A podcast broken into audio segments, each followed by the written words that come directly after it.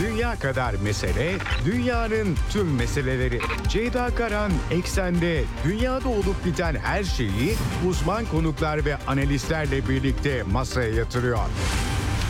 Dünyadaki meseleleri merak edenlerin programı Ceyda Karan'la Eksen hafta içi her gün saat 16'da Radyo Sputnik'te. Ceyda Karan'la Eksen başlıyor.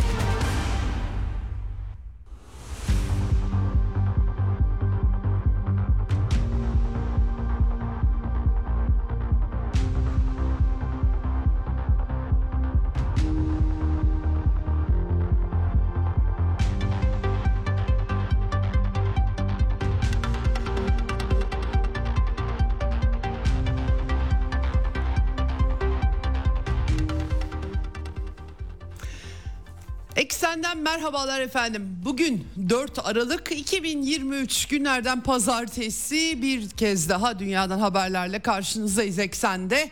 Önemli gelişmeler var. Hafta sonunda programın ilk yarısında dünyanın öne çıkan başlıklarını aktaracağım sizlere perde arkasıyla birlikte. Tabii ilk başta İsrail Filistin e, meselesi bir haftalık bir insani mola geçtiğimiz cuma itibariyle sona erdi. 24 Kasım'da başlamıştı. 1 Aralık'ta bitti.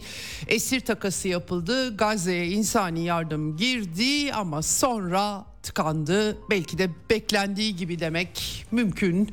İsrail'in hafta sonu boyunca e, ağır saldırıları Gazze şeridinde tablo e, giderek ağırlaşıyor ve kuzeyle sınırlı kalmayacağı anlaşılıyor. Zaten bunu da açıkça İsrail yetkilileri dile getiriyorlardı. Operasyonun Gazze'nin güneyini de kapsayacağını söylüyorlardı.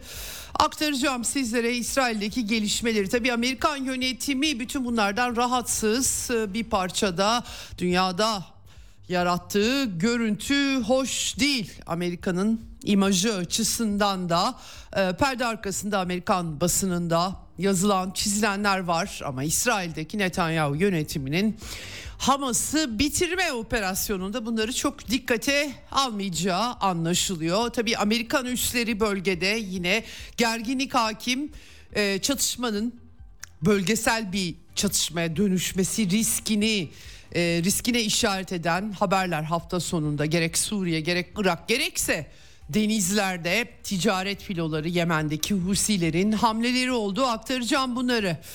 E, dün Cuma günü aktarmıştım size e, Birleşik Arap Emirlikleri'nde e, bir iklim konferansı yapılmıştı Dubai'de yenilenebilir enerji. Tabi buradaki konferansın konusu bambaşkaydı ama İsrail-Filistin meselesi de gündemdeydi. Oradan da başlıklar var Cumhurbaşkanı'nın çıkışlarıyla birlikte. Tabii Orta Doğu'da bu çalışmalar oluyor. Ukrayna'da saha durulmuyor. NATO Genel Sekreteri Jens Stoltenberg açıkça kötü haberlere alışmak gerektiğini söyledi. Ee, bu radyonun eksen programının dinleyicileri Ukrayna cephesinden haberleri benden alıyorlar zaten. Onları şaşırtacak bir durum yok. Ama Batı medyasında giderek Ukrayna'ya silah sağlanamadığı, mermi kalmadığı e, çıkmaz diye anıyorlar. İddialar var. Seymour Hersh'ün makalesine de yansıtıldı. Onu da aktaracağım size. Çok e, dikkat çekici. Ben e, açıkçası e, yanlış enformasyon verildiği kanaatindeyim ama e, yine tabii Batı'da e, çok e, derin Ukrayna tartışmaları var. Ukrayna'da da Zelenski ile Zaluzhny arasında size 10 gündür aktardığım bilek güreşinin giderek e, arttığı e, resimler var, e, görüntüler var. Bunları da aktarmaya çalışacağım sizlere. Avrupa'dan tabii ki başlıklar var ve Asya'da Xi Jinping'in e, Amerikan Başkanı Joe Biden'la San Francisco'daki görüşmesinin hiçbir sonuç üretmediğini yine aktarmıştık. Asya'nın suları da ılık diyelim e, daha da kızışacak mı 2024'te tabii bunları birlikte göreceğiz. E, Korelerden haberler var bunları da aktarmaya çalışacağım. Bugün e, biraz programın son bölümünde geçen hafta hayatını kaybeden ölen Amerikan dış politikasının en öne çıkan isimlerinden birisi Harry Kissinger temasından hareketle Amerikan politikalarına bakacağız. Biraz belki Biden doktrini e, demek lazım. Dünyayı e, bugün e, içinde bulunduğumuz yere getirmekte büyük katkıları olduğu söylenebilir. Tabii ki tek başına değil ama son 3 yıl Amerika'da önümüzdeki sene seçim senesi Kissinger'da öyle ya da böyle Amerikan dış politikasında Kimilerinin gerçekçi, realist kanattan saydığı bir isimdi. Geçmiş çok karanlık tabii ki. Amerika'nın Asya'da, Latin Amerika'da darbeler, işgaller, askeri müdahalelerle dolu tarihinde bütün bu tarihi şekillendirmiş bir isim. Baktığımız zaman realist cephede Kissinger varken bugün Biden yönetimi e, ve Biden doktrini hakim ve bunun sonuçlarını konuşacağız programın son bölümünde. Evet hemen e, başlayayım hemen başlamak istiyorum süremi e, ekonomik kullanmak için. E, ama frekanslarımızı tekrar edelim. İstanbul'dan 97.8, Ankara'dan 96.2, İzmir 91, Bursa 101.4 ve Kocaeli 90.2 karasal yayın frekansları bunlar. Bunun dışında Sputnik Türkiye'nin web sitesi üzerinden cep telefonu uygulamasıyla e, Türkiye'nin her yerinden bizi dinleyebilirsiniz. Telegram hesabı en kolay aslında arkadaşlarım hem canlı yayını buradan dinleyebilirsiniz. Radyo Sputnik'e katılmanız yeterli hem de e, kaçırırsanız dünyada ne olmuş ne bitmiş merak ederseniz e, kayıtlar daha sonra konuluyor teknik masadaki arkadaşlarım tarafından oradan da rahatlıkla günün özetini perde arkasını dinleyebilirsiniz konuklarımla söyleşilerimi de tabii ki dinleyebilirsiniz evet başlayalım eksene. Dünya kadar mesele, dünyanın tüm meseleleri. Ceyda Karan Eksen'de dünyada olup biten her şeyi uzman konuklar ve analistlerle birlikte masaya yatırıyor. Dünyadaki meseleleri merak edenlerin programı Ceyda Karan'la Eksen hafta içi her gün saat 16'da Radyo Sputnik'te.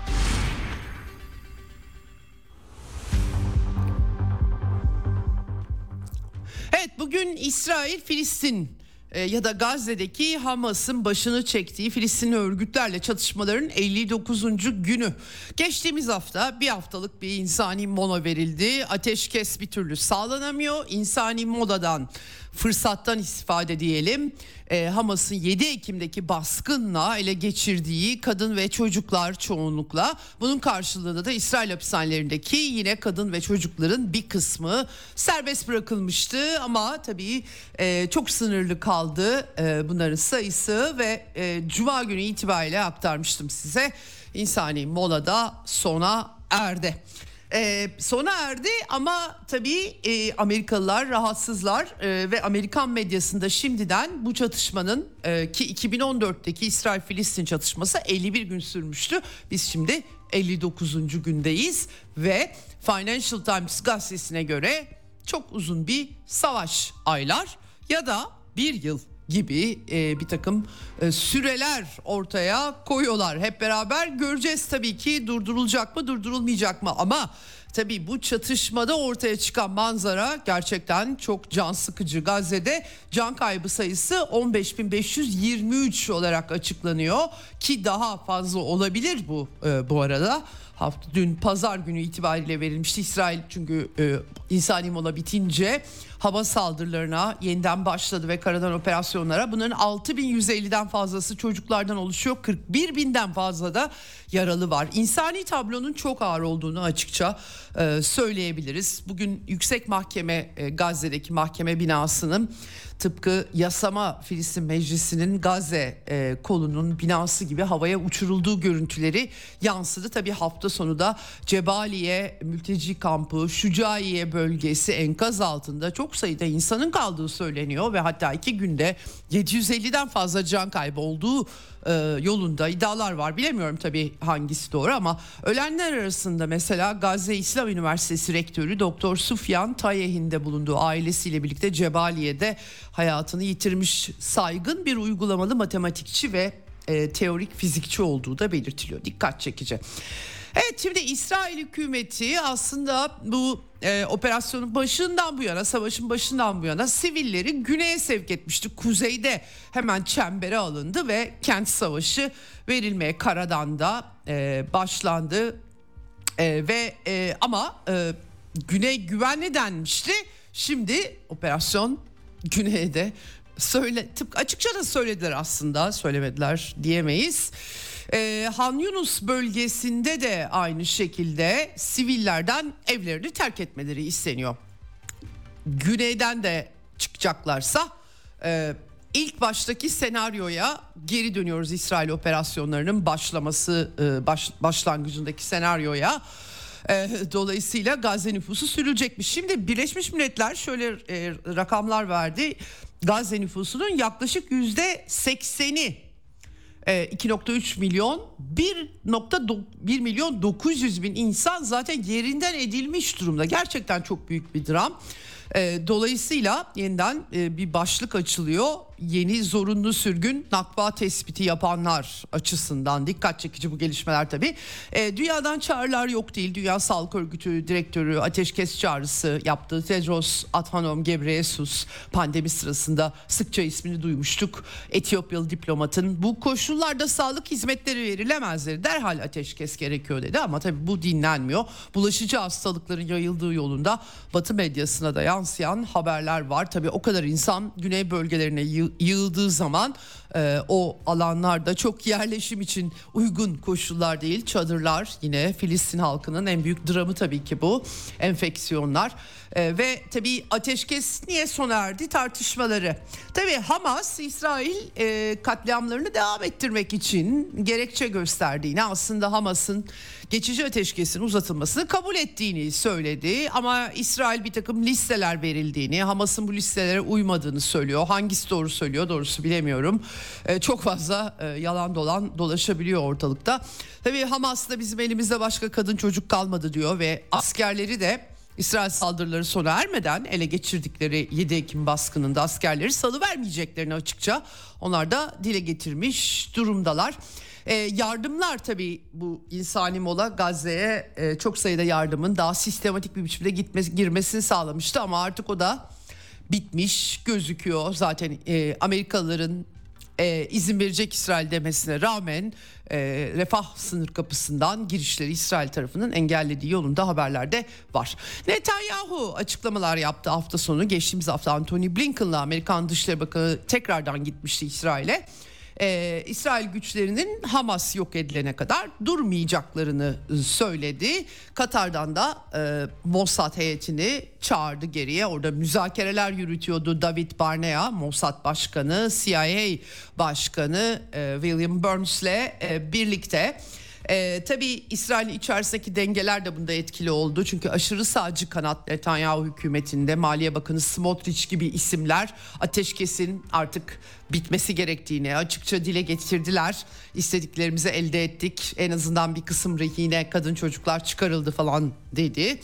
Ee, biraz çatlaklar var savaş kabinesinde. İsrail e, eski savunma bakanı e, e, ile e, şimdiki savunma bakanı Yoav Galant'la e, hakikaten e, dikkat çekici be, beraber basın toplantısı yapamamışlar Netanyahu'yla. Ama e, sonuçta söylemler çok farklı değil açıkçası. Netanyahu uluslararası baskılar var dedi. Amerika'yı kastediyor tabii ki ama e, kararları biz veriyoruz. Biz de e, bu kararı verdik. Amerika ile zaten hedeflerin çoğunda uzlaşıyoruz. Rehinelerin getirilmesi, Hamas'ın yok edilmesi bunlara destek veriyor Amerika. Dolayısıyla ee, gelecekle ilgili yani Gazze'de bu operasyon, savaş vesaire e, her nereden bakıyorsanız bittikten sonra ne olacağı konusunda Amerika ile bir anlaşmazlık olduğu anlaşılıyor İsrail Başbakanı'nın e, sözlerinden. Tabi bu arada Kuzey ile ilgili Hizbullah'a da e, e, kuzey sınırında e, güvenliği sağlayacağız. Hizbullah hata yapmasın diye de uyarı gelmiş durumda. İsrail Savunma Bakanı da ayrıca basın toplantısı yaptı e, dediğim gibi. E, daha önce harekat kapsamında olmayan bölgelere girdiklerini söyledi. Güney'e doğru genişleteceğiz. Zaten bunu dile getiriyorlar açıkçası. Yeni bir şey de yok e, bu anlamda. Ve hatta Genelkurmay Başkanı İsrail'in Herzi Halevi kuzeydekinden daha yoğun olacağını çatışmaların güneyde söyledi. Felaket yani bu kadar çok e, küçücük bir bölgede bu kadar çok insanın olduğu yerde kuzeydekinden daha yoğun bir savaşın maliyetini şimdiden durup düşünmekte fayda var. Bir en üst düzey rütbeli İsrail askeri bu arada 7 Ekim'de Albay Asaf Hammami e, İsrail ordusundan öldürülmüş. Cesedi Hamas'ın elinde bunu açıkladılar. Ama Hamas da biz çok sayıda İsrail askerini zaten öldürüyoruz diye açıklama yaptı. Hatta bir noktaya saldırı yapmışlar. Cur El Dik bölgesinde 60 askerin bulunduğu noktaya arka arkaya ve e, tabii İsrail ordusunun kayıplarının tam olarak ne olduğunu bilmiyoruz. 75 asker diye veriyorlar. Toplamda 7 Ekim'den bu yana baskın sırasında 401 olarak veriyorlar. Bir tüneli de bu bir tuzaklı tüneli patlattıklarını İsrail ordusu tünellerde temizlik yaptığını söylüyor ama tabii ki askeri açıdan çok zorlu yerler olduğunda teslim etmek lazım. Şimdi tabii bu koşullarda Amerikan yönetimi e, e, İsrail'e eleştirilerde bulunuyor. Anthony Blinken da söylemişti. Basında yazıyor fakat e, Pentagon şefi e, Lloyd Austin'den enteresan bir açıklama geldi. E, biraz tabii gerilime e, işaret ediyor. E, bu tarz bir savaşta yani kent savaşında ağırlık merkezinin siviller olduğunu hatırlattı Amerikan e, e, e, savunma bakanı. E, demek ki İsrail'i uyarmışlar. Irak'taki Amerikan deneyimlerinden Felluce gibi ders almaları gerektiğini söylemiş. İnsani koridorlar oluşturulmasının IŞİD'le yine aynı şekilde çatışmada önemli olduğunu söylemiş. Evet taktik zaferler kazanabilirsiniz ama stratejik yenilgiye uğrarsınız diye de eklemiş İsrailli e, mevkidaşlarına. Ancak ve ancak sivilleri koruyarak kazanabilirsiniz demiş. Tabii Gazze'de bu iş gerçekten çok zor. Oradaki husumet açısından da aslında çok zor diyebiliriz.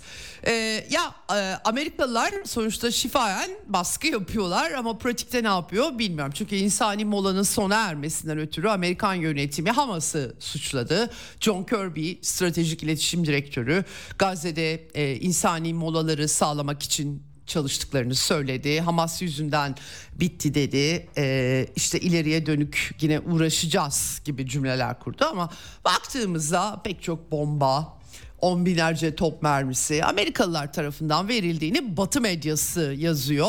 Yaklaşık 15 bin adet bomba, 57 bin adet top mermisi sevkiyatı zaten yapılmış durumda. Burada kritik belki Netanyahu'nun açıkça ifade ettiği gibi daha sonra Gazze'de ne olacak kısmı İsrail basını Times of Israel Gazze'ye asker konuşlandırmayacaklarını ama bir tampon bölge yaratacaklarını söyledi. Zaten 40 kilometrelik 40 kilometreye en dar yeri e, 6,5 işte en geniş yeri 12 kilometrelik bir alan. Oranın neresinde ne kadar bir tampon bölge kurulacak doğrusu biraz tuhaf ama e, en azından bunları yazıyorlar. Blinken'la da e, Netanyahu bunu görüşmüş. Belki pazarlık yapılıyor diye anlıyorum burada.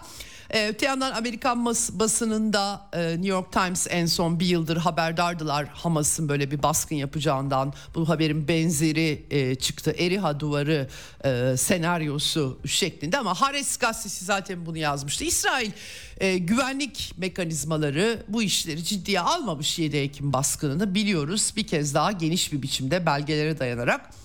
New York Times bunları yazmış. Bir de e, İsrail e, İç İstihbaratı Şimbet Şabak'ın e, Başkanı Ronen Bar'ın e, dikkat çekici bir uyarısı var. Türkiye'yi de ilgilendiriyor bu uyarı. Zira kendisi diyor ki hükümet bize Hamas'ı imha etme görevi verdi. Yapma niyetindeyiz bunu.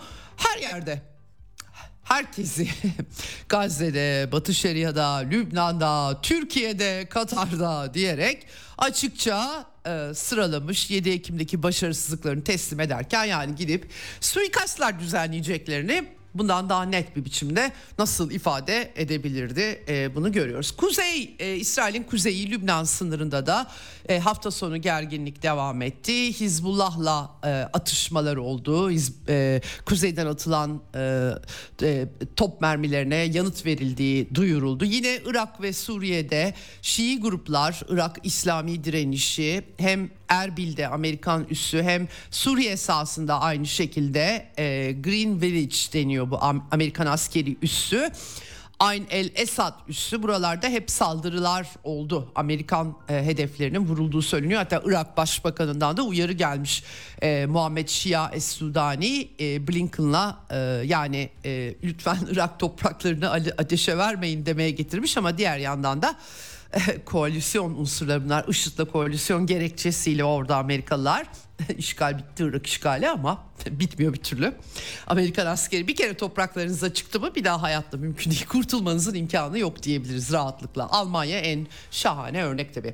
Şimdi ee, bir de Kızıldeniz'de hafta sonu İngiliz Ticaret Organizasyonu e, Boğazı çok kritik bir boğaz. Bu yakınlarda e, gemilere dikkatli olma uyarısı yaptı. Nitekim hemen ardından Yemen'deki Husilerden e, iki gemiye Ensarullah yaptığı açıklamayı e, Unity Explorer ve Number 9 diye iki İsrail gemisi ki daha önce açıkça ilan etmişlerdi İsrail'in ticari gemilerini vuracağız diye. Ama bu arada da e, Amerika'nın destroyeri USS Carney'e füzeler fırlattıkları anlaşılıyor ee, e, ve Amerikalılar 3 İHA düşürdüklerini duyurdular ve e, ayrıca bazı gemilerde e, Unity Explorer'da hafif hasar oluştuğunu söylediler e, e, USS Carney'nin yardım çağrısına gittiği belirtiliyor. Yani bölgedeki ticaret rotalarında da sıkıntılı bir resim olduğunu rahatlıkla söyleyebiliriz. Tabii İran burada çünkü e, CENTCOM açıklamasında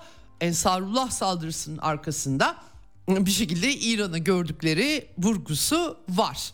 İran e, ise Gazze'deki insani mola sonrasında savaşın Amerika'nın yeşil ışığıyla başladığını duyurduğu e, Dışişleri Sözcüsü kanalıyla yine Dışişleri Bakanı Abdullahiyan da Avrupa Birliği Dış Politika Şefi Joseph Borrell'la telefon diplomasisi yapmış. Hem nükleer programla ilgili yeni Uluslararası Atom Enerjisi Ajansı raporu vardı. Hem onunla ilgili hem de tabii ki Gazze çatışmaları ile ilgili ve Abdullahiyan Joseph Borrell'a açıkça savaşın genişlemesinin ihtimali olduğunu, riski olduğunu da dile getirmiş ve e, gerçekten e, sıkıntılı bir durum var. Onun dışında Brezilya Devlet Başkanı Netanyahu'ya sert çıktı Lula da Silva.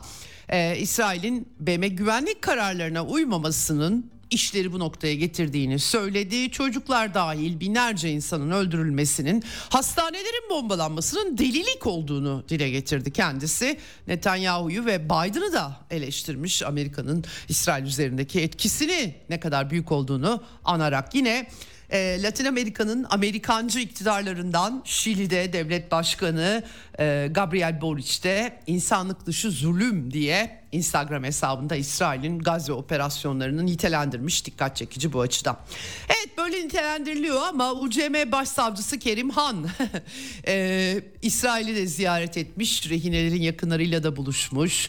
Abbas'la da görüşmüş Ramallah'ta ama pek bir harekete çok büyük bir bunca 59 gündür e, çok fazla aslında tanıklık çok fazla e, enformasyon var ama zaten Uluslararası Ceza Mahkemesi'nin evrensel yargı yetkisi konusundaki e, şüpheler Ukrayna sahasında hiç böyle şeylerin yaşanmadığı, askerden askere çatışmaların yapıldığı, e, sivillerin doğrudan hedef olmadığı bir çatışmada aradaki fark görülmüştü. Putin ve Rusya'nın çocuk ajansı direktörü savaş alanından çocukları çıkardıkları için haklarında dava açılmış. Dolayısıyla UCM'nin tabutuna son çivinin çakılması için Gazze çok e, e, enteresan bir örnek oldu. Eski UCM Uluslararası Ceza Mahkemesi Başsavcısı Luis Moreno Ocampo'da açıklama yapmış ve demiş ki yani Gazze'nin bu şekilde kuşatılması bile insanlığa karşı e, işlenen suçlar kapsamında ortadan kaldırma ve zulümdür. Başlı başına bir soykırım biçimidir demiş. Bu konuda ben size aktarmıştım. Soykırım kelimesi çok siyasi olarak, jeopolitik olarak kullanışlı bir hal aldı. O yüzden ben kaçınmaya çalışıyorum ama e, Batı'da bu konuda uzmanlaşmış pek çok insan e, bunun böyle olduğunu yazılı e, 48 tarihli BM e, soykırımın önlenmesi cezalandırması sözleşmesine atıfla bizzat batılı uzmanlar hatta Yahudi asıllı batılı uzmanlar da dile getiriyorlar. Evet şimdi hal böyleyken bir de geçen hafta tabii yine size aktarmaya çalışmıştım. BM iklim Değişikliği Çerçeve Sözleşmesi Taraflar Konferansı vardı Birleşik Arap Emirlikleri'nde. Ee, burada e, e, COP28 e, iklim zirvesi. Ee, tabii çeşitli hedefler ortaya konuldu. Yenilenebilir enerji, rüzgar, güneş vesaire ama asıl tabii bu tarz konferanslar Orta Doğu'daki kriz eşliğinde anılıyor. Mesela Macron Fransa Cumhurbaşkanı e, İsrail'in nihai hedefini belirlemesi lazım dediği topyekün Hamas'ı yok etmek imkan dahilinde mi ki diye çıkıştı Fransa lideri. Eğer böyleyse savaş 10 yıl sürecek diye biraz ironik bir biçimde söylemiş aslında. Tabii Macron çok güvenilir bir isim değil. Bir gün bir şey der, ertesi günü 180 derece zıttını diyebilir. Ee, aynı şekilde e, Cumhurbaşkanı Erdoğan da Orta Doğu'da bu şekilde artık biraz da görülüyor. Doğrusunu söylemek gerekirse bir şey söyleyebilir ama tam tersini yapar e, denilen liderler arasında. O da e, sert çıkışlarını devam ettirdi. İklim zirvesine katıldı orada konuşma yaptı. Dönüşte bugün de açıklamaları var. İsrail katliamlarının hızlandığını ve Netanyahu'nun yargılanması gerektiğini söylerken Milosevic benzetmesi yapmış Yugoslavya'nın e, son kalan parçalarının e, bölünmesine karşı çıkmıştı. E, Milosevic tabi çok sayıda savaş suçu o sahada da işlenmişti ama siyaseten kimse çok dikkat etmiyor. Zaten bütün bu önümüzdeki çatışmalar, savaşlar, krizlerin görüntüleri üzerinden e, Zeitgeist böyle bir şey. İnsani dramlar üzerinden sadece ki çok büyük bir dram e, dramlar silsilesi var ama siyaseten ve ideolojik olarak nereye oturduğuyla kimse fazla ilgilenmiyor. Daha kolay çünkü o zaman e, sadece ve sadece ülkelerin isimlerini çıkartıp yerine başkalarını koyduğunuzda aynı resim ortaya çıkıyor. Bu da çok çarpıcı tabii. Evet e, Cumhurbaşkanı tabii insanlık suçudur peşini bırakmayacağız vurgularını eksik etmedi. E, Batı'yı eleştirdi e, bu noktada dünya beşten büyüktür vurgusu yaptı. Dönüşte uçakta da aynı şekilde e, iki devletli çözüm için kendilerinin diplomasiyi devam ettirdiklerini söyledi. Netanyahu'nun Lahey'de yargılanmasını e, görmek için ellerinden geleni yapacaklarını peşini bırakmayacaklarını dile getirdi. E, yağmacı teröristler dedi Batı Şeria'daki Yahudi yerleşimciler için Arap Birliği ve İslam İşbirliği Teşkilatı kanalıyla e, bu konuda mesai harcayacaklarını dile getirdi. E, ama yani ilginç sorular tabii. Amerika'da gençler Kur'an okumaya başlamışlar. Filistin'deki krizi anlamak için anlayamadım ne alaka ama açıkçası bu bir ulusal 20. E, yüzyılda ulus devletleşmeyi tamamlayamayan bir tarafla e, ulus devletleşebilen bir tarafın e, mücadelesi bunun dinle ilgisini doğrusu çözemiyorum. Her ne kadar e, her, her taraf sürekli dine atıf e, yapıyor ama ilginç e, sonuç itibariyle böyle bir mesajlar verdi Cumhurbaşkanı. Evet e, bu arada e, Numan Kurtulmuş e, meclis başkanı da hafta sonu TÜGVA Türk Gençlik Türkiye Gençlik Vakfı etkinliğinde Filistin topraklarının asıl sahipleri Müslümanlardır demiş. Mesela Beytüllahim'dekiler değil mi sahipleri orası da? Hristiyanlar için çok önemli İsa'nın doğduğu yer. Bilemiyorum yani bu kadar din yüklü bir e, Orta Doğu okuması çok faydalı gelmiyor bana doğrusu çok zararlı e, yani şey mi de e, acaba son gelen din her şeyi alır mantığıyla mı hareket ediliyor bilemiyorum ama Kudüs ve kutsal topraklar üç semavi din içinde e, önemli inananlar açısından tabii ki bunu hatırlamakta ve sadece Müslümanlara ait dememekte fayda var. Çünkü Filistin nüfusunun da zaten yüzde yirmisi Hristiyanlardan oluşuyor. Bunun altını bir kez daha çiziyorum. Tabii Türkiye'nin bu tarz açıklamaları da gerilimi arttırıyor İsrail cephesinde. Ticari ilişkiler kesilmiyor. Bu sefer geçen seferki krizlerden farkı Türkiye açısından her şey yolunda gidiyor ama e, siyasi retorik tabii ki çok güçlü. İsrail Dışişleri Bakanı Eli Cohen bu anlamda e, bir İbranice ve İngilizce tweet paylaşmış. Hamas, IŞİD terör örgütü sonraki gün Gazze'de var olamayacak demiş. İsrail'in güvenliği için daha iyi bir gelecek bütün bölge için yaratmak için Gazze'yi özgürleştireceklerini iddia etmiş. Ee, ve e, siz bertaraf edilmeyen ve Gazze'den kaçan Hamas teröristlerini ülkenizde barındırabilirsiniz diyerek e, üstelik e, Erdoğan'ın da hesabını etiketlemiş bu e, sosyal medyaya yansıyan e, e, yönüyle e, aktarıyorum. Tabii Türk Dışişleri Bakanlığı da sert tepki göstermiş.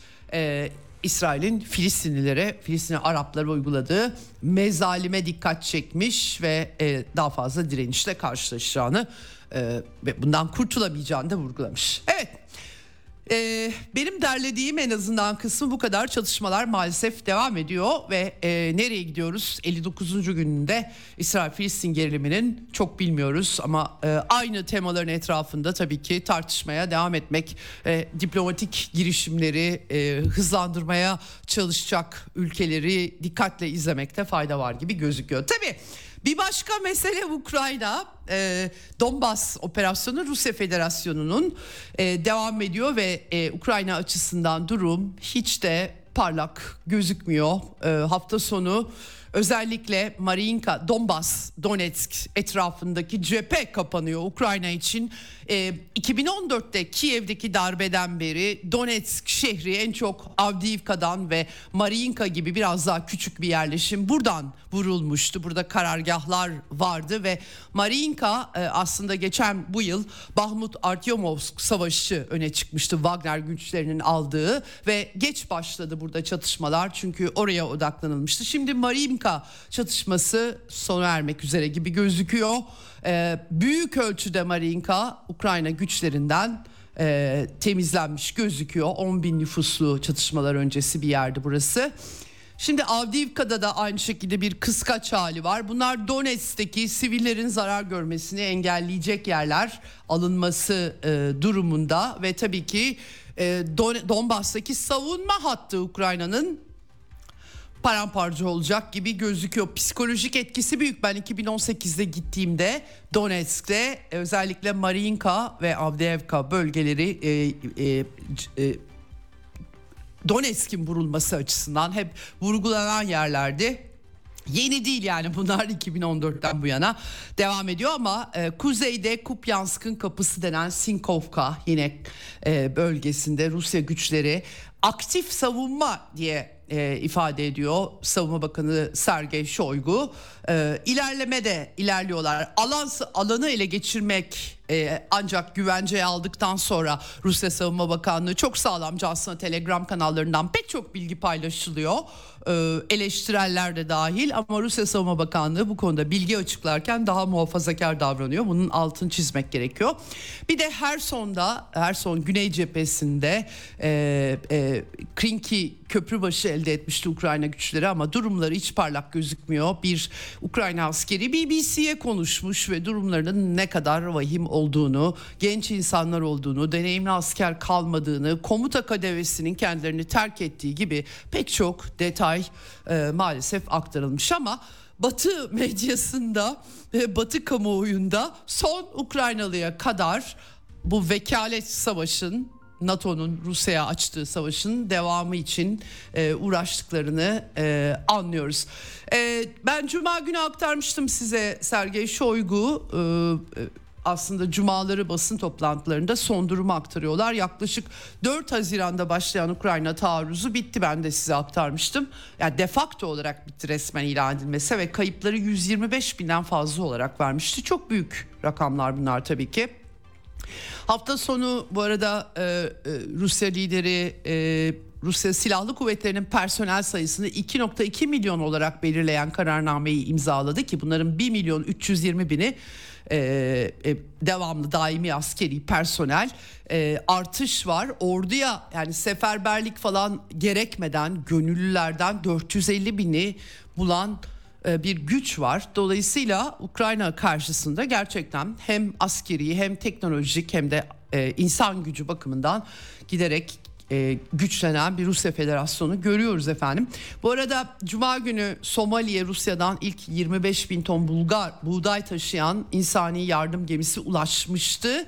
E, söz verilmişti. E, Somali'de de El Niño kaynaklı sel felaketi e, 2 milyon insan etkilenmiş durumda. Dolayısıyla tahıl çok önemli. Tahıl koridoru e, vaatler yerine getirilmediği BM anlaşmasının Rusya'ya düşen Rusya'ya yönelik vaatleri tutulmadığı için sona ermişti.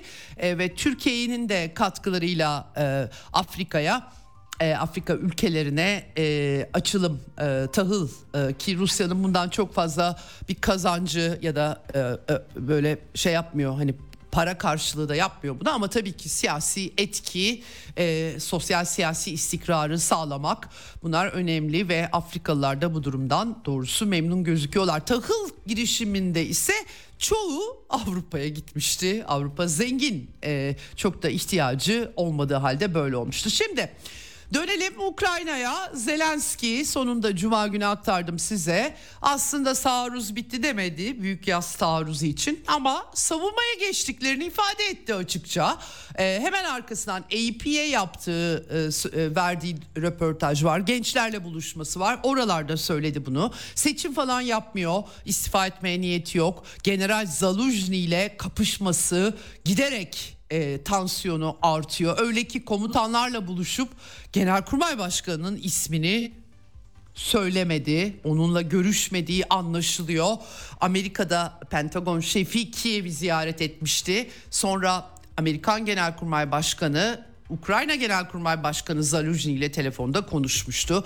Kulislerde Amerikan yönetiminin bu işin darbeye yol açmadan teskin edilmesi, bir yandan Zaluzhny'yi görevden atmaması Zelenski'nin gibi gibi pek çok şey dönüyor aslında ama çok kaçınılmaz gibi geliyor. Ee, bir yandan e, yani Zelenski savunmaya geçiyoruz diyor. Bir yandan gencecik insanları, öğrencileri, 17 yaşında çocukların görüntüleri giderek daha sık yansıyor. Onları askere alıyorlar. Savunma hattı kurup kadınları ve gençleri, gençlere o hatları tutturacakları yolunda bir strateji sanki çiziliyor gibi ama nasıl tutacaklar? Nereden tutacaklar? Çünkü şu anda da tutulamıyor. Avdiivka, Mariinka bunu gösteriyor. Ee, yani e, dolayısıyla çok büyük tartışmalar var burada. Ee, bir yandan da Kiev'deki siyasi gerilim Zelenski ile Zaluzhny'nin bilek güreşi ee, seçimlerde Zaluzhny aday olmasın anket üzerine anket Zaluzhny'nin e, Genelkurmay Başkanı'nın reytingi daha yüksek çıkıyor Zelenski'den. Gerçekten e, çok tuhaf. E, buna bir de hafta sonu iki isim daha eklendi. E, Çikolata Kralı Poroshenko 2014 Kiev darbesi sonrası başa gelmişti. Ve e, Donbas'takilere sizin çocuklarınız sığınaklarda yaşayacak bizimkiler, bizimkiler okullara gidecek diye meşhur videosuyla tanınıyor. İşte o Ukrayna'dan çıkamamış Polonya'ya gidecekken engellenmiş Telegram hesabından duyurmuş blokajı aşamadım ee, ve parlamento üyesi şu anda kendisi Ukrayna karşıtı sabotaj Zelenski yönetiminin bana yaptığı gibi yakındı. Ee, Polonya'ya gidecektim ben orada. Bu arada kamyoncular var onlara. Slovak kamyoncular da katıldı. Nakliyeciler Ukrayna'dan sınırda yığılma var. Geçiş vermiyorlar. O sorunu çözmek için gideceğini söylüyor. Bir de Ukrayna'ya silah lazım para lazım. Onun için gideceğini iddia ediyor. Ama Zelenski yönetimi Poroshenko'nun Polonya'ya Macaristan lideri Viktor Orban'la görüşmeye gittiğini iddia ediyor. Zelenski cephesi. Gerçekten çok karışık. Hangisi doğru söylüyor doğrusunu bilemiyorum. Bir de Poroshenko üzerinden bir kriz çıktı bu siyasi krizin üstüne. Hatta yetmedi Kiev Belediye Başkanı boksör Klitschko, boksör kardeşlerden 2014'te e, darbe olduğunda devlet başkanı olabileceği düşünülmüştü. Almanya'nın tuttuğu isimdi ama e, Ukrayna'ya 5 milyar dolar harcayıp darbe yaptıran Amerikalı e, yetkili Victoria Nuland'ın o dönemde Kiev Büyükelçisi olan şimdi enerji e, alanında e, dışları e, dışişleri kadrosunda e, e, Büyükelçi eski Büyükelçi Piyat telefon konuşmasında Avrupalılara bir küfür sallayıp kendi seçecekleri ismin Yatsenyuk bizim Yats diyerek yani Klitschko'yu ekarte etmişti Amerikalılar ama ona da belediye başkanlığını Kiev'in verdiler. Şimdi o da konuşmuş Der Spiegel'e Ukrayna'da bağımsız tek kurum yerel otoriteler kaldı. Devasa baskı altında bir buçuk yıl içinde Kiev şehri ile hiçbir bağlantı kurmadı Zelenski yönetimi demiş. Bir kişinin ruh durumuna bağlı her şey demiş. Giderek otoriterlik yolunda ilerlediğini söylemiş. Ah aman dur Klitschko yani Avrupa Birliği üyesi olacak. Yani nasıl olacak bilmiyorum. E, yaptığı hataların bedellerini ödeyecek diye değerlendirmeleri de var. E, böyle de bir tablo var Kiev'de. Bu arada e, Mirovorets e, bu e, Ukrayna'nın e, canı e, beğenmediklerini ölüm listesine aldığı internet sitesi e, Henry Kissinger programın son bölümünde e, ondan da hareketle konuşacağız Amerikan politikalarını. Amerika'nın ünlü dış politika yetkilisi Henry Kissinger'ı ölüm listesinden çıkarttı. Kissinger tabii realist olduğu için ilk başta ya bu iş böyle gitmez Kırım geri dönmez zaten Donbas'ta da hani referandum falan filan özellik demişti. Listeye koymuşlardı kendisini. Neyse e, böyle bir şey, durum var. Şimdi bu durum artık NATO'ya da yansıyor. Genel Sekreter Stoltenberg Alman ARD kanalına Ukrayna'dan gelecek kötü haberlere hazırlıklı olmalıyız dedi. Ee, hem iyi hem de kötü zamanda desteklemeliyiz. Savaş doğası geri öngörülemez demiş. Peki ne diyor yani özetle? Ee, hiçbir şey ee, barış, müzakere bunlar yok. Son Ukraynalıya kadar savaş. Anladığım kadarıyla Ukrayna e, ya Ukrayna'nın bir şekilde e, Rusya ile müzakere masasına oturmasının kendi kendi koltuklarının sonu anlamına geldiğini düşünüyorlar. Öyle anlıyorum. Ama başları dertte çünkü savunma sanayi e, problemli. Her ne kadar Amerikalılar epey arttırmış olsalar da e, Stoltenberg Avrupa ülkelerinin çıkarcılıkla da eleştirmiş bu arada. Birlikte iyi çalışamıyoruz demiş. Şimdi o kadar acayip ki efendim Pentagon şefi Lloyd Austin e, Ukrayna, Ukrayinska Pravda'nın haberi bu. Kiev'i ziyaret ettiğinde Zelenski yönetimi 17 milyon mermi talep etmiş. Tam 17 milyon. İnanılır gibi değil. O da tabii çok şaşırmış nereden bulacağız bu mermileri diye e, Rusya Federasyonu'nun silahı yok diye bir buçuk yıl boyunca Amerikan medyası bağırdı çağırdı. Şimdi aa Ruslar çok iyi silah üretiyorlarmış bizden çok 2 milyon mermi filan dedi. 17 milyon mermi yok tabii ki.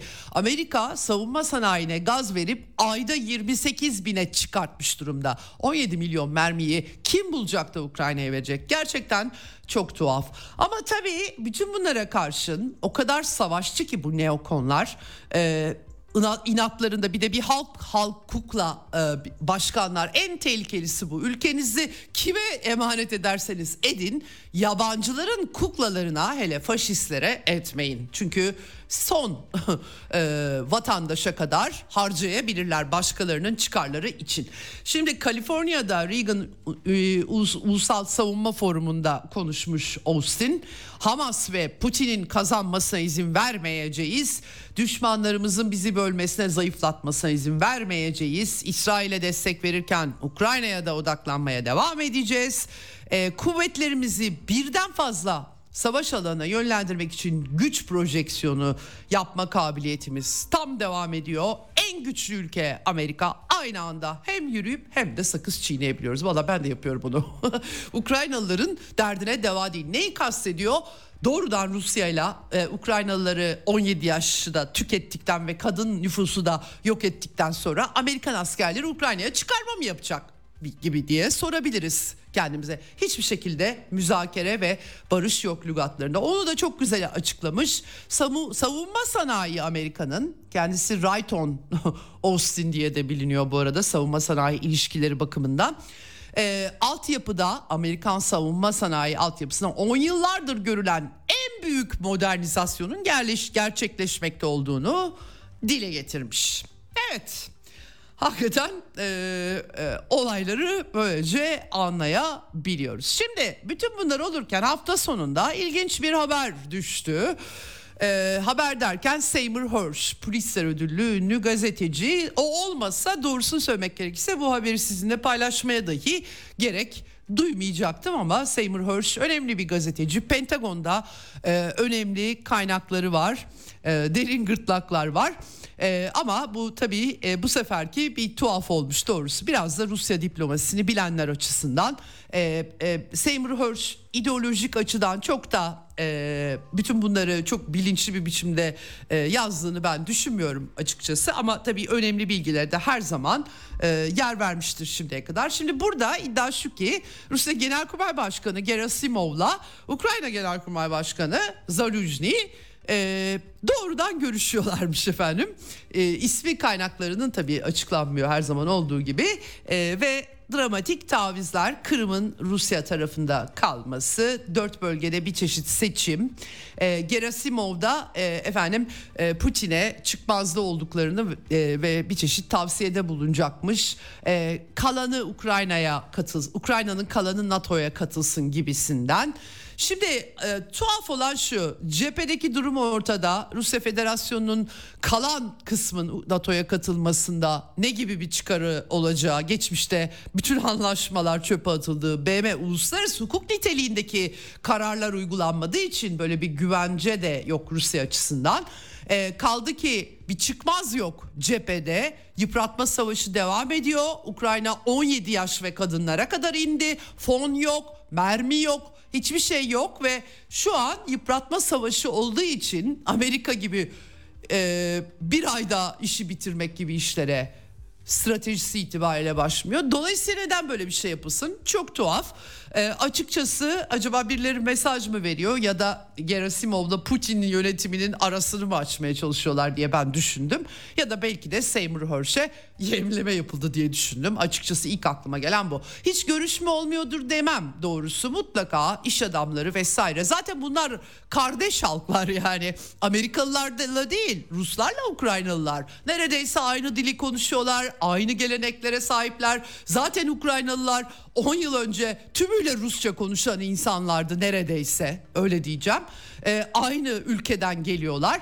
Dolayısıyla tabii ki temaslar var hiç şüphesiz bu ama Gerasimov tek başına Zaluzhny ile hem de Banderacı bu arada. Zaluzhny ideolojik olarak da Stepan Banderacı yani neonazi ideolojisini de üzerinde de taşıyan bir isim. Dolayısıyla bana çok ikna edici gelmedi bütün bunlar ama ortaya atıldı. Evet. Ee, Avrupa'dan Bulgaristan Cumhurbaşkanı, solcu Cumhurbaşkanı Rumen Radev Ukrayna'ya zırhlı nakliye araçları bağışını veto etmiş, parlamentoya geri göndermiş. Bizim kendi ihtiyaçlarımız var. Sınır bölgelerinde sel felaketi çıksa gönderecek araç var mı? İyi düşündünüz mü? diye. Tabii ki aşacak Bulgar hükümeti solcu devlet başkanını. Ama mesela Çekya'nın savunma bakanı Yana Çernovçava artık başka kalmadı gönderebileceğimizi gönderdik Ukrayna'ya demiş. Efendim e, böyle bir e, e, Avrupa'da çerçeve var. Hatta ve hatta e, ilginç olan bir kısmı Avrupa'da olup bitenler Almanya Ukrayna'ya silah alımı için AB fonuna ayırdığı miktarı azaltmaya çalışıyormuş. Bu kimin haberi? Daily Telegraph'ın yani İngiliz istihbaratına yakın gazetenin yayınladığı Avrupa Barış Fonu'ndan e, milyonlar milyarlarca dolarlık askeri yardımı nasıl kıssak diye tabi Almanya'da bütçe krizi var. Olaf Scholz'un başı dertte zaten sanayi e, yetkilileri bas bas bağırıyorlar. Ucuz Rusya gazı olmadan bizim şirketler yurt dışına göç ediyorlar diye en son çelik üreticisi ikinci büyük Salzgitter'in CEO'su Gunnar Gröbler açıkça demiş ki efendim e, Rus gazının olmadığı bir geleceğe ilişkin endişeler var. Ülkemizi sanayisizleşme bekliyor demiş. Şimdi Almanlar sosyal güvenlik devletinin rahatlığı içerisinde olabilirler ama bundan 3-5 sene sonra ne olacağını hiç kimse doğrusu böyle giderse kestiremez diyebiliriz rahatlıkla. Şimdi e, bunun dışında tabii e, Avrupa'da da sıkıntı var ben aktarmıştım size. E, 1 milyon mermi verecekti Avrupa Birliği 300 bin verebilmiş yok üretemiyor savunma sanayi e, bu şekilde e, ve diğer yandan da 14-15 e, Aralık'ta AB liderler zirvesi var. Ukrayna'nın AB üyeliği nasıl olacaksa. Macaristan açıkça bayrak e, kırmızı bayrak çıkardı. Ee, ve e, Viktor Orban e, doğrusunu söylemek gerekirse çok net olarak da ifade etmiş vaziyette durumu. Yani gizli saklı bir şey de yok burada.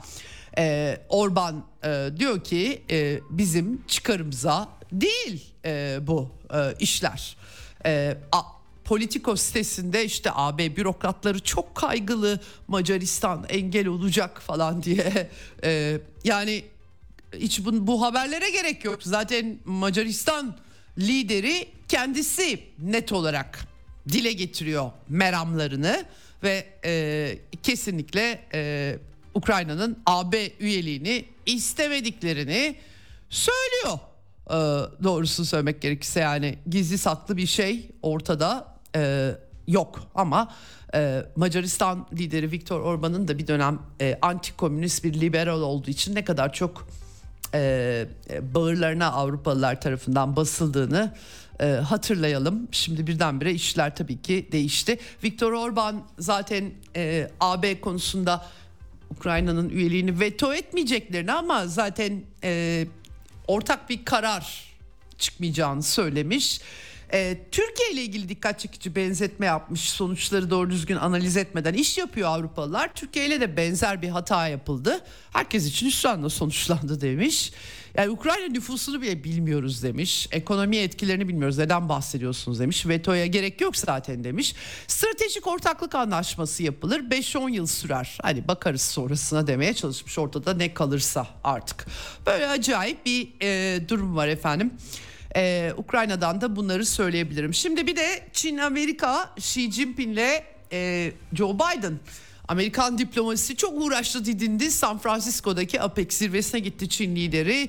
Bir görüşme de yapıldı Kasım ortasında ve sonra geri döndü Xi Jinping. Ee, Hint Pasifik'te hemen Filipinlerle ortak devriyeler başladı. Birdenbire Filipinler dikkat çekici bir e, rol oynamaya başladı. Tayvan'da önümüzdeki yıl seçimler düzenlenecek. E, Çin yönetimi Amerikalıları uyarıyor. Bir gemi bu zirveden hemen sonra Amerikan gemisi Çin karasularına girmeye çalıştı. Amerikalılar seyir sefer özgürlüğü dediler. Çinliler olmaz dediler kazan kaynıyor diyebiliriz. Ee, Amerika'nın Pasifik, e, Hint Pasifik ordusu sözcüsü Rob Phillips de Nikkei Asya'ya konuşmuş ve 2024'te Hint Pasifik'te karadan konuşlu orta menzilli füzeler konuşlandıracaklarını söylemiş. E, bölgenin cephaneliğini oluşturmayı planladıklarını söylemiş. E, gerçekten şahane yani.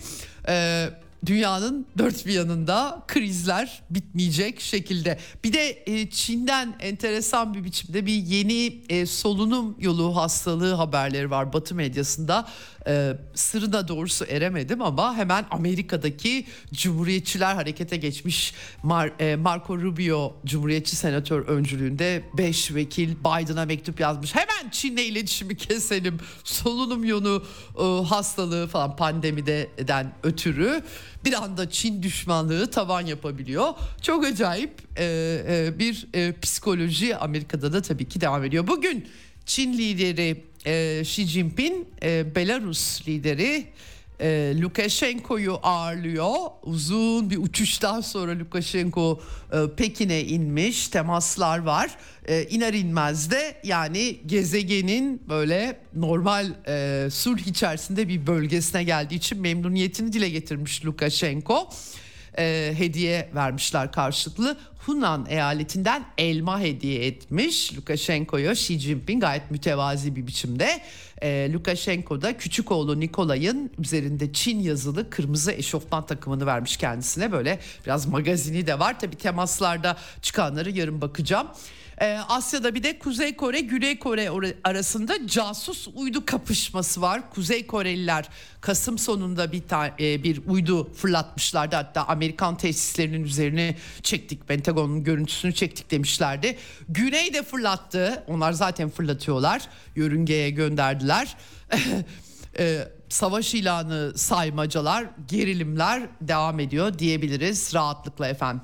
Ve e, Arjantin geçen hafta çok akt- fırsat bulamadım ama e, çılgın anarko kapitalist El Loco lakaplı Javier Milei yeni Arjantin lideri oldu. E, 10 Aralık e, resmen göreve başlayacak. Hemen e, e, Arjantinli yeni yetkililer BRICS'e katılmayacaklarını duyurdular. Bekleniyordu zaten. İlk ziyareti Amerika'ya yaptı. Bir ünlü haham vaat etmiş duaları onunlaymış daha önce seçilmeden önce. Katoliklikten Yahudiliğe geçti kendisi. Bilmiyorum evangelizm mi var işin içerisinde ama Arjantin'in Yahudi devlet başkanı diyebiliriz kendisi için şimdi. Eee bu arada e, asıl Esquibo, Essequibo e, krizi patladı Latin Amerika'da. Venezuela ile Guyana arasında. E, burası altın ve enerji açısından zengin bir yer ve ExxonMobil'e e, Guyana e, e, deniz alanları da dahil olmak üzere e, işletmeyi vermiş durumda. Venezuela kendi toprağı sayıyor. Ta 1800'lerin sonundan kalma bir tahkim kararına dayanarak Guyana kendi toprağı olarak görüyor. E, gerçekten e, sıkıntılı bir başlık çıktı Latin Amerika'da da Lahey'in e, son kararıyla ki e, Batı'nın sömürgeci yargısı diye nitelendiriyor Maduro bu son gelişmeleri e, Guyana ile Amerikalıların desteği altında Guyana nereye varacak göreceğiz. Şimdi e, vaktimi tamamladım kısa bir ara hemen buradayız.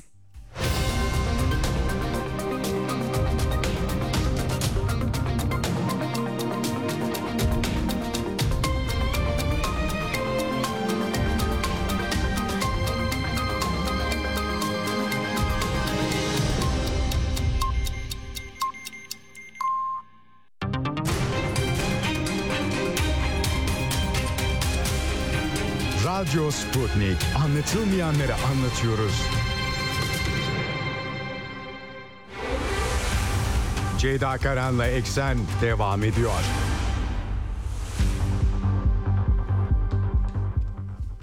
Evet Eksen'in son bölümündeyiz. E, telefon hattımızın diğer ucunda Orta Doğu Teknik Üniversitesi'nden Profesör Mustafa Türkeş var. Hocam hoş geldiniz yayınımıza. Hoş bulduk, merhabalar. Hocam çok teşekkür ediyorum katıldığınız için Eksen'e. Ee, şimdi e, geçen hafta e, e, önemli bir e, kişilik diyelim Amerikan diplomasisi açısından tabii dünya açısından da öldü 100 yaşındaydı zaten yeterince yaşamıştı kurbanları bir yana. E, Henry Kissinger e, işte kimileri tabii Amerikan realizminin e, dış politikasının duayen ismi diye kendisini anar. Kimileri tabii Kamboçya'dan Laos'a, oradan Latin Amerika'ya, e, Doğu Timor'a e, Amerikan politikalarının belki 20. yüzyılda e, en vahşi Amerikan emperyalizminin ve militarizminin tarihsel sembolü olarak Kissinger'ı görmekte mümkün. Herkes Kissinger'ı tartışıyor. Ee, şöyle bir şey var tabii bugün günümüzde de e, Kissinger tabii uzun süre danışılan da bir isim oldu ama e, artık Biden yönetimi var e, liberaller iktidarda, özgürlükçülerin iktidarda olduğu söyleniyor. Fakat dünyanın çatışma potansiyeli de e, artıyor. E, Kissinger'ın e, belki damgasını vurduğu bir kanlı tarih var. Bu sefer de başka bir tarih var. Kissinger'dan e, bugüne e, bir takım tavsiyeler çeşitli başlıklarda ara ara 100 yaşında e, iken 100 yaşına bastığında son 2 yıldır belki duyduk. E, herkes dolayısıyla hem Kissinger'ı konuşuyor ama Kissinger'ı bugünkü politikalar bağlamında da anlamak gerekiyor. Önce onu sorarak başlayayım. Yani üst üste oturan yerleri var mı? Gerçekten Amerika realistini yitirdi. Ee, şimdi sürreal mi oldu? Nasıl koymak lazım bu taşları yerine? Kissinger'ın ölümü vesilesiyle buradan e, girerek sorayım size. Peki, çok teşekkürler. Ee, öncelikle şunu söyleyeyim. Ee, Kissinger bana ne ifade ediyor sorusuna vereceğim cevap realistlerle liberallerin el ele dolaştığını gösteren bir figür. Hı hı. Şimdi e, güya literatürde baktığımız zaman bunlar karşıtmış gibi sunarlar ama tam da Kissinger'ın yansıttığı şey liberallerle realistlerin kol kola gezdiğini, el ele tutuştuğunu gösteren, onu çok iyi temsil eden bir şey. Bununla ne demek istiyorum? Bir taraftan böyle özgürlük lafları eden ama öte taraftan da inanılmaz derecede e, hani bütün kötülükleri kullanabilen amacına ulaşmak için bütün kötülükleri kullanabilen bir siyasetçi. Kissinger e, şöyle bir karşılaştırmayla anlamak daha mümkündür diye düşünüyorum. Yazdığı bütün kitaplarda Kissinger'ın izlediği bir metodoloji var. Bu metodoloji e, şunu ortaya koyuyor. Önce amacını yazıyor. Ona göre hı hı. gerekçeler oluşturuyor. Yani amaç neden ilişkisi kurar. Bunu daha iyi anlamak için örneğin e, e, iyi tarihçilerden bir tanesiyle karşılaştıracak olursanız iktisat tarihçilerinden e, örneğin e, Hobsbawm'ı düşünün. Hobsbawm neden sonuç ilişkisi kurar araştırmalarında. İkisinde de evet bir akademik şey vardır ama Kissinger'ın e, özelliği uygulayıcıdır aynı zamanda. Yani bu siyaseti uygulayıcı. Yani evet doktorası vardır ama ben e, analizlerimde Kissinger'ın e, söylediklerini e, yaptıklarını birer veri olarak kullanırım. Yani onu bir metodoloji olarak kullanmam. Niye? Çünkü adam önce önce amacını koyuyor. O amaca uygun gerekçeler üretiyor. Bu akademik evet. bir e, yöntem değildir. Evet. Ama ama hocam e, şu anki Biden yönetimi de aynısını yapmıyor mu zaten? evet, geleceğim. Geleceğim. Ona da geleceğim. Peki. Ee, tamam. Yani, tamam. E, Lafınızı e, kestim. Bu, bu bize bu bize şunu gösteriyor. Bu e, işte liberal internasyonalist diye sunanlar, liberal diye sunanlar bir taraftan böyle özgürlük tanımlamalarını, kavramlarını neyle yapıyor? Mesela Kissinger'ın soğuk savaş tanımına bakın. Bunu bir başka e, daha tarihsel materyalizm üzerinden analiz yapan birisiyle karşılaştırın. O zaman çok net anlarsınız. E, Kissinger'a göre soğuk savaş nedir? E, işte hür dünyanın özgürlüklerini e, savunan bir Amerikan liderliğinden söz eder. Ama aynı kişi e, bakarsınız e, size işte Kamboçya'da e, böyle karpet bombing dediğimiz e, halı e, gibi her tarafı e, e, bombalayarak hani yaşanma hiçbir şans tanımayan bir bombalama yöntemini rahatlıkla uygulanmasına e, cevaz veren bir politika. E, diktatörlere e, olabildiğince yakın duran ama öte taraftan da e, özgürlük edebiyatını gündemde tutan e, bak evet. işte Portekiz'de ne yaptığına bakın e, e, Latin Amerika'daki bütün şeylerine bakın Şili'de yani mide bulandırıcı e, şeylerine bakın e, buraların neresine bakarsanız bakın aslında bir taraftan liberal söylemler ama öbür taraftan da oradaki faşizan uygulamaları doğrudan destekleyen bir politika izlemiştir. Şimdi dolayısıyla hı hı. Burada aslında realizmle liberalizmin nasıl kol kola girdiğini gösteren bir şeydir. Amacı koyuyor, hı hı. ona göre nedensellikler, gerekçeler üretiyor orada. Analiz yöntemi Kissinger'in budur. Şimdi evet. e, dünya ölçeğinde baktığımız zaman e, nerelere nasıl katkı ya da zarar verdi derseniz e, kendince ve Çinlilerin e, bakış açısından e, şöyle bir katkısı olduğunu söylerler. E, Çinliler açısından dünya kapitalist sistemine entegre edilmesinde e, bir e, ciddi bir rol oynadı Kissinger.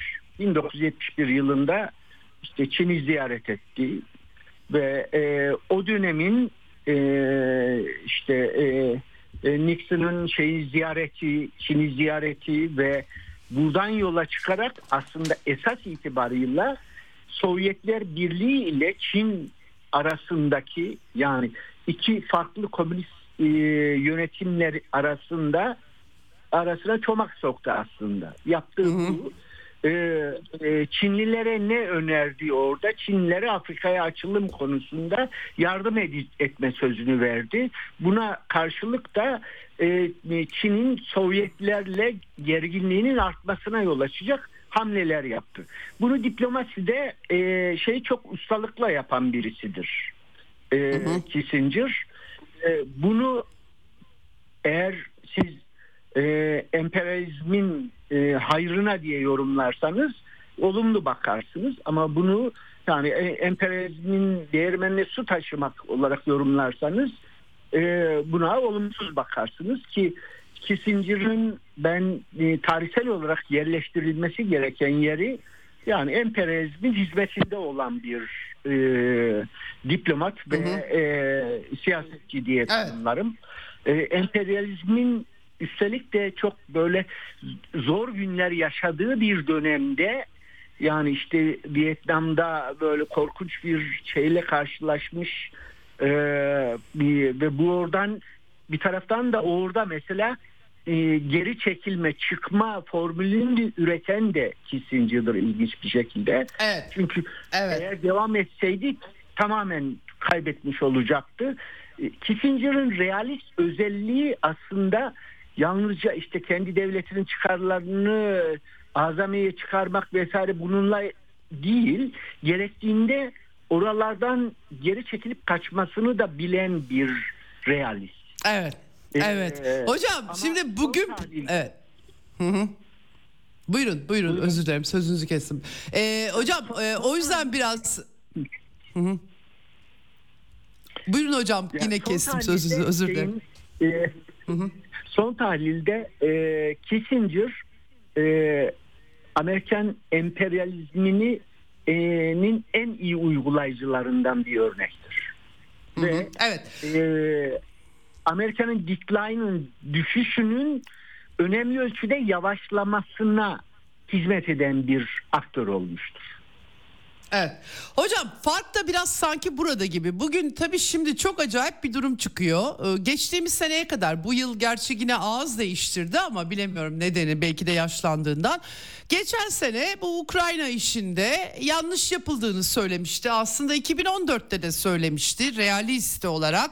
Ee, şimdi e, dünyada şöyle bir şey gelişiyor. Gerek Çin'de gerek Rusya'da kaçınılmaz olarak çünkü Amerikan gücü tarafından çevreleniyorlar e, bu ülkeler ve e, kendilerince bir savunma e, e, savaşı da ver, mücadelesi ya da e, verdikleri kanaatindeler bu çevrelemeden ötürü. Şimdi Kissinger gibi birinin bile kalmadığı görüşü e, yani Kissinger'ın neden arkasından e, Rusya ve Çin'in e, üzüldüğü gibi bir tuhaf bir resim çıkıyor ortaya ama e, şöyle bir şey bugünkü Biden doktrini e, öyle bir nereye getirdi ki geçmişin Kissinger'la de, çeşitli deneyimlerinden geçmiş e, olanlar e, ya adam da realisti sonunda der oldular. Yani e, biraz böyle günümüz politikalarına bağlarsak nasıl bir denklem koymamız lazım önümüze? Şimdi Kissinger'ın bu Ukrayna Savaşı'nda takındığı tavır e, aslında yine tipik böyle Kissinger vari bir yorumdu. Şunu söyledi. Yani eğer burada bir çözüm olacaksa e, e, Ruslara biraz toprak verip şeyin e, Ukrayna'nın e, hızlı bir şekilde bu savaşı sonlandırması doğru olur dedi.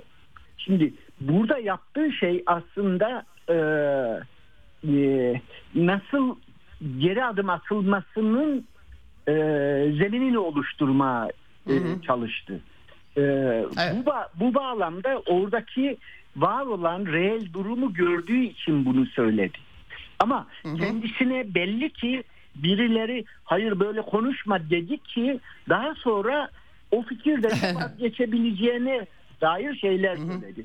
Bu Kissinger Evet. bir şeydir aslında. Yani aynı e, şeyde e, bir iki farklı şeyi birbiriyle çelişiyor gibi gözüken şeyleri söyleyebiliyor Kissinger. Hani e, daha vahim, vahim olan şu hani e, e, Amerika Birleşik Devletleri Kissinger'ın sözlerine dahi muhtaç duruma düşmüş olması. Burada böyle bir durum söz konusu. Yani e, e, Ukrayna'da yaşanan gerçeklik Amerika Birleşik Devletleri'nin aslında e, e, emperyalizmi e, kendi açısından kurtarmaya çalışsa da bunu becerecek gücünün artık olmadığı ortaya çıktı burada. Yani Kissinger var birisinin olmamasını bu bağlamda yani Vietnam'dan nasıl geri çekilme şeyini becerdi Kissinger. Bence bunun üzerine düşünülmesi gereken bir şey. Yani Evet. Hocam, peki- çıkacak bu şeyin içine böyle bir denklem üzerinden analiz edilmesi gerekir. Ee, ama Amerika Devletleri'nde şu anda böyle bir şey yok. Bunun yerine işte e, Biden için yeni bir doktrin üretmeye çalışıyorlar. Hı hı.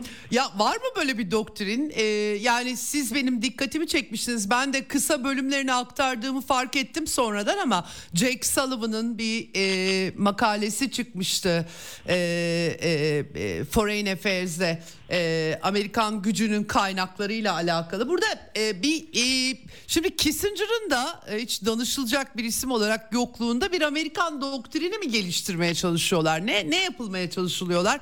Nasıl dolduruyorlar içini? Biraz anlatabilir misiniz bize? Evet. Şimdi e, Amerikan yönetimi e, zaman zaman yani e, liderlerine yönelik kimi doktrinler üretir. Bu da o girişimlerden hı. bir tanesi.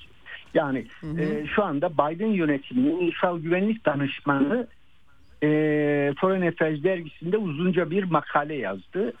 Tam da o yazdığı şeyi aslında hızlı bir revizyona da tabi tuttuğu anlaşılıyor. Şöyle ki yani metni hazırladığı e, noktada e, 7 Ekim Hamas saldırısının hı hı. gerçekleştiği bir e, vaka evet. yaşandı. Dolayısıyla bunu da eklemek durumunda kalmış. E, ama evet. e, metni ayrıntılı okuduğunuz zaman şunu söylüyor. Diyor ki e, Biden yönetimi bir doktrine ihtiyacı var.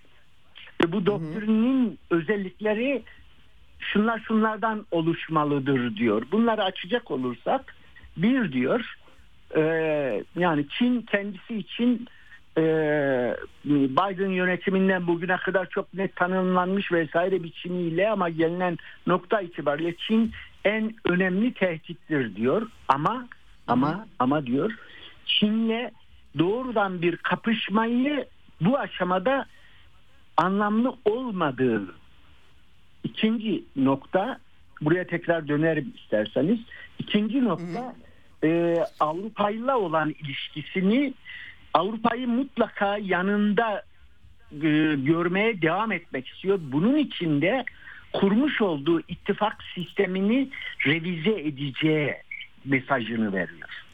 Yani var olan biçimiyle götürmek yerine e, bunu revize edeceğini. Ben bunu doğrusu şöyle okurum.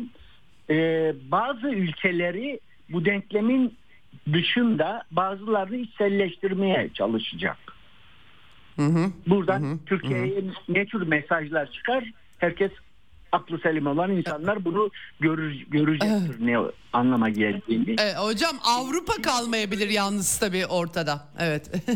Ee, Avrupa şu Avrupa, bildiğimiz haliyle yani, biraz zorlanacak gibi. Değil. yani Avrupa Birliği anlamında söylüyorum. Birlik anlamında. Evet. Yani zorlansa da şimdi Avrupa Birliği ile ilgili benim görüşüm şudur.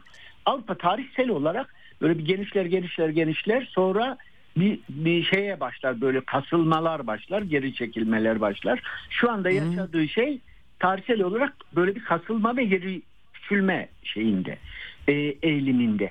Ama hiçbir zaman tamamen ortadan kalkmıyor. Bu ne kutsal Roma Cermen İmparatorluğu'nda ne Napolyon'da ne Hitler'de e, yani Avrupa dediğimiz şeyin geçmişi böyle çok e, sicili o kadar aman aman da temiz bir ülke değildir. Bir, bir, bir, bir birlik değildir e, şeyinde. E, dolayısıyla bunları yaşayacak şey ama tamamen ortadan kalkacak anlamında bir öngörü bana çok e, doğru bir öngörü olmaz. Yok Ama, hocam birlik anlamında söyledim tabii yani Avrupa nasıl ortadan kalksın? Yani Avrupa Birliği e, ulusüstü bir yapı olarak e, içeride çok ciddi zorlanmalar Almanya işte e, Ukrayna e, krizi yüzünden e, ucuz gazdan olmak evet. e, şimdiden başlayan şeyler onu kastetmişim. Buyurun devam edin. Yani e, şeyi söylemeye çalışıyorum sormaya anlamaya çalışıyorum. Yani doktrinal özelliği nedir? Ee, Biden yönetimi politikalarından nasıl bir doktrin çıkabilir? hani Kissinger'dan getirdiğimiz için. Bunu bunu çıkarmaya zorluyor Jack Sullivan ama e, ne kadar iyi yaptığı tartışılır.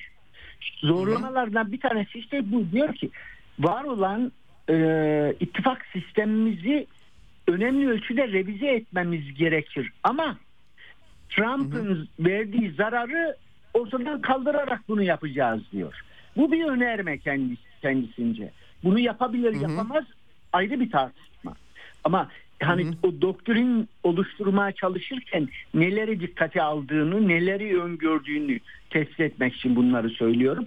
Bir başka şey mesela Çin'den ne bekliyorsun sorusuna kendince verdiği cevap o doktrin içinde Çin'in e, örneğin bu e, Gazze meselesinde, Filistin meselesinde e, İran'la olan e, diyaloğundan dolayı e, İran'ı belli ölçülerde bu savaşın genişlemesini frenlemek için, önlemek için baskı yapmasını öngörüyor. Dolayısıyla da diyor Çin'le bizim ilişkimiz her ne kadar gergin olsa da bunu çatışmaya götürmemek Biden yönetiminin esas öngörüsü bu olması gerekir diyor.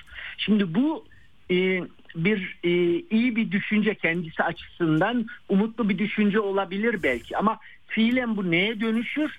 Bunu kestirmek kolay Evet. çünkü tansiyon bir taraftan da artıyor. Her ne Evet. kadar işte yine son e, Biden e, Şii görüşmesindeki verilen karşılıklı mesajlar ne? Yani e, Şii ne diyor? Xi Jinping işte e, bizim şeyimize karşı çıkmayın. Yani saygılı olun yönetimimize, rejimimize. E, şimdi Kissinger de aslında öyle tavsiyede bulunmuştu. Yani böyle bir rejim değişikliğine falan şey yapmayın. Yoksa başınız belaya girer. Verdiği mesaj o. Kissinger'ın. E, Biden yönetiminin böyle hevesleri yok mu rejim değişikliği? Yapmaya heveslense de öyle bir gücü yok. Yani e, işte bence Jack Sullivan'ın bence orada önemli olan e, farkındalığı şu. Yani Amerika Birleşik Devletleri'nin böyle bir gücü yok esasında. Oradaki rejimi değiştirecek. Ama Evet. gerginliği de e, sürdürmemiz gerekir. Çünkü kendi politikamız bunu öngörüyor. Onun için Evet. yeni bir ittifak sistemini hızla geliştirmemiz özellikle de nerede e, Asya Pasifik bölgesinde bunu çok hızlı sağlam temellere oturtmamız gerekir diyor ama istediği sonucu alacak karşılığı da tam bulamıyor orada. Yani karşılaştıkları sorun Evet. Bu- buyurun buyurun yine lafınızı kestim. Ee, vakti e, tasarruflu kullanmak için e, e, araya girmeye çalışıyorum. Bir de küresel güneyden de bahsediyor Jake Sullivan makalede. Nihayet bir küresel güneyin farkına vardılar anladığım kadarıyla. Şimdi e, Çin'i teknolojiden men etmek, işte e, entek, e, neoliberal Amerika merkezli ekonomiyi herkesi e, bu ekonomiyi entegre edip Amerika'nın çıkarlarını koruyacak, kollayacak şekilde genişletmek falan. Bunların sonu gözüktüğü için mi biraz da bu kaygılar oluyor? Ee, e, acaba hani e, e, çok rasyonel de hareket etmiyorlar çünkü e, yaptırımlar dönüp mesela Amerika'yı vuruyor. Ee, dolarizasyon dedolarizasyon krizi çıkacak mı ortaya bilemiyoruz. Şimdiden tartışılıyor.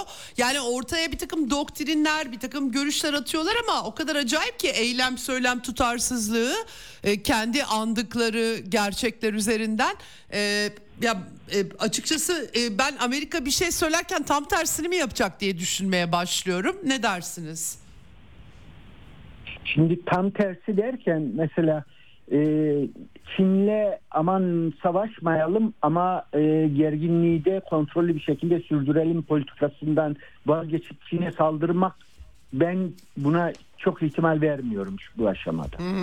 hele hele e, Orta Doğu'daki bu gerginlik devam ederken e, Çin'e saldırıp orada bir e, savaşa girmek Amerika Birleşik Devletleri için şu anda çok isteyeceği bir şey değil diye düşünüyorum. Ama uzun dönemde olmayacak anlamına gelmez bu. Yani e, 2024 seçimlerinden sonra ne olacağını gelecek yönetimin belirleyeceği bir şey olacak. Dolayısıyla hani şu anda e, e, Amerika Birleşik Devletleri'nin Çin'e saldıracağı ihtimalini ben çok yakında görmüyorum. Ama Evet. gerginliği sürekli tırmandıracak politikaya devam edecekler. Ee, elindeki kaynakları bu doğrultuda kullanıyor aslında. Ama bunu bir sonraki hamle büyük bir savaşa dönüştürmek yani İran'la bile doğrudan savaşı göze alamayan bir aktör e, Çin'le böyle bir savaşı göze alabilmesinin pek ihtimal dahilinde olduğunu düşünmüyor. Hocam bir de son olarak e, bir iki dakikam kaldı çünkü e, şu küresel güneyi de sormak istiyorum size. Sonuç itibariyle e, ortaya Amerikan gücünün ve sözünün e, rıza üretememesi sorunu çıktı. Gitgide bir e, tabii ki bu tek başına ne anlam ifade ediyor bilmiyoruz ama politik olarak Amerikan politikalarından ayrı durmaya çalışan ya da biatkar olmayan e, bir grup ülkeler her yerde Latin Amerika'da da var bizim bölgede de var hatta Türkiye'yi bile sayıyorlar içinde bir şekilde çıkar çatışmaları üzerinden. E, bu gerçekten bir kaygı yaratıyor mu artık küresel güney meselesi Amerika için ne dersiniz e, siz? Şimdi şöyle bir kaygı yaratıyor. Hep yaratmıştır aslında Amerika Birleşik Devletleri için. Bakın bunun ilk başlangıç noktasını şey diye düşünün. E, bağlantısızlar hareketi. Amerika Birleşik Devletleri için her zaman bu bir şey oluşturmuştur. Kaygı nedeni ama aynı zamanda rekabetinde bir aracı olmuştur küresel güney bugünkü diliyle. Yani E, bağlantısızlar hareketi bir taraftan böyle bir Amerika'ya karşı eleştirel bir ton ama aynı zamanda da Amerika Birleşik Devletleri'nin onun üzerinden girip mesela Yugoslavya'nın ikinci Balkan Savaşı diye bildiğimiz 1954'teki e, Yugoslavya'nın batı e, güvenlik sistemine entegre edilme girişiminin e, aracı haline de gelmiştir şeyinde hı hı. ama başarısız olmuştur. İdeolojik olarak Tito dahi şey yapamadı. Amerika'nın emperyalizminin sözünü etmek durumunda kaldığı için yapacak fazla da bir yoktu yani. Hani hı hı. küresel güney böyle bir şeydir. Yani bir taraftan e, Amerika Birleşik Devletleri için kaygı oluşturur. Çünkü başkalarının hele hele e, böyle bir dönemde yani böyle tek kutuplu bir yapı inşasının artık mümkün olmaktan çıktığı bir şeyde e, e, yapabilecekleri çok da fazla e, bir şey yok şey e, Amerika Birleşik Devletleri'nin. Onun için küresel güney diye tanımladığı işte Brezilya'ydı, Venezuela'ydı, Türkiye'ydi e, bunlarla bazıları Çin'i de buna dahil eder bazıları çıkarır. E, hı hı. Bu küresel güney aslında geçmişten beri var olan e, üçüncü dünya diye tanımlanan ülkelerin oynayacağı rol üzerinedir burada. E, evet. Bu tür şeyler bence Birleşmiş Milletler çatısı altında çok önemli roller oynarlar. Diğer şeylerde Hı-hı. de müzakere ederler. E, evet. Dolayısıyla hani yalnızca e, Amerika için bir araçtır ya da yalnızca Amerika'nın kaygı duyacağı bir şeydir diye düşünmek doğru olmaz. Yani olmaz. Peki hocam. E, olduğu bir şeydir ve de bu ya, üretmek istedikleri doktrinin de bir parçası aslında. Diyor ki ben ittifak sistemini gözden geçireceğim. Dolayısıyla yeni ittifak ittifak üyelerini ittifakına yeni üyeleri dahil etmek ya da bazılarını oradan ayıklama e, yapmak. Bu tür şeyler için küresel güneyi de ihmal etmemek gerekir diyor mesela. Anladım. Evet. Hocam fakat son, e, süremiz e, e, sona geldi. Çok teşekkür ediyorum. Çok önemli şeylere işaret ettiniz ama Kissinger'ı en azından bir bağlamına oturtmak istedim. Amerikan bugünkü Amerikan politikalarını da işin içine katarak. Çok çok teşekkür ediyorum değerlendirmeler için. Çok sağ olun. İyi yayınlar diliyorum. Evet Profesör Mustafa Türkeş'le konuştuk Orta Doğu Teknik Üniversitesi'nden. Bugünlük Eksen'den bu kadar. Yarın görüşmek üzere. Dünyadan haberlerle e, karşınızda olmak üzere. Hoşçakalın. Ceyda Karan'la Eksen sona erdi. Dünya kadar mesele, dünyanın tüm meseleleri. Ceyda Karan Eksen'de dünyada olup biten her şeyi uzman konuklar ve analistlerle birlikte masaya yatırıyor. Dünyadaki meseleleri merak edenlerin programı Ceyda Karan'la Eksen hafta içi her gün saat 16'da Radyo Sputnik'te.